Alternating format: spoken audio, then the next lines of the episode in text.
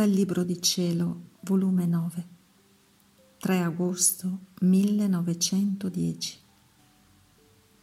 Il peccato volontario sconcerta gli umori nell'anima. Trovandomi nel solito mio stato, quando appena è venuto il benedetto Gesù e mi ha detto, Senti, figlia mia, le miserie le debolezze sono mezzi per trovarsi nel porto della divinità, perché l'anima, sentendo il fardello delle miserie umane, si annoia, si infastidisce e cerca di sbarazzarsi di sé. E sbarazzandosi di sé, già si trova in Dio. Poi essendosi messo il mio braccio al suo collo, si stringeva al mio volto ed è scomparso. Onde, dopo ritornando, ed io lamentandomi che sfuggiva come un lampo senza darmi tempo, mi ha detto, già che ti dispiace, prendimi, legami come vuoi e non farmi sfuggire. Ed io, bravo, bravo Gesù, che bella proposta mi fai. E poi, per voi si può far questo? Mentre vi fate legare, stringere per quanto più si può, al bel meglio scomparite e non vi fate più trovare. E bravo Gesù che volete burlarmi.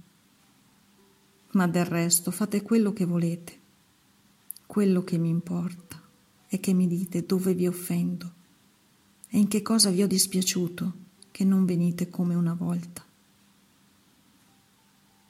E Gesù ha soggiunto, Figlia mia, non ti affannare. Quando c'è vera colpa, non è necessario che lo dica io.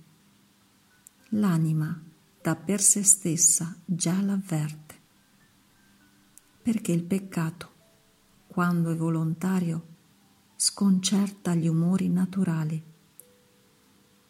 L'uomo riceve come una trasformazione nel male, si sente come un'impregnazione nella colpa che volontariamente si commette.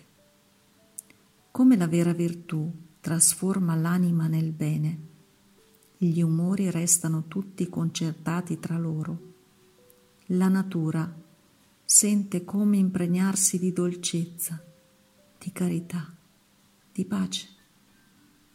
Così il peccato. Tu hai avvertito mai questo sconcertamento? Ti sei sentita come impregnata di impazienza, di ira, di disturbi?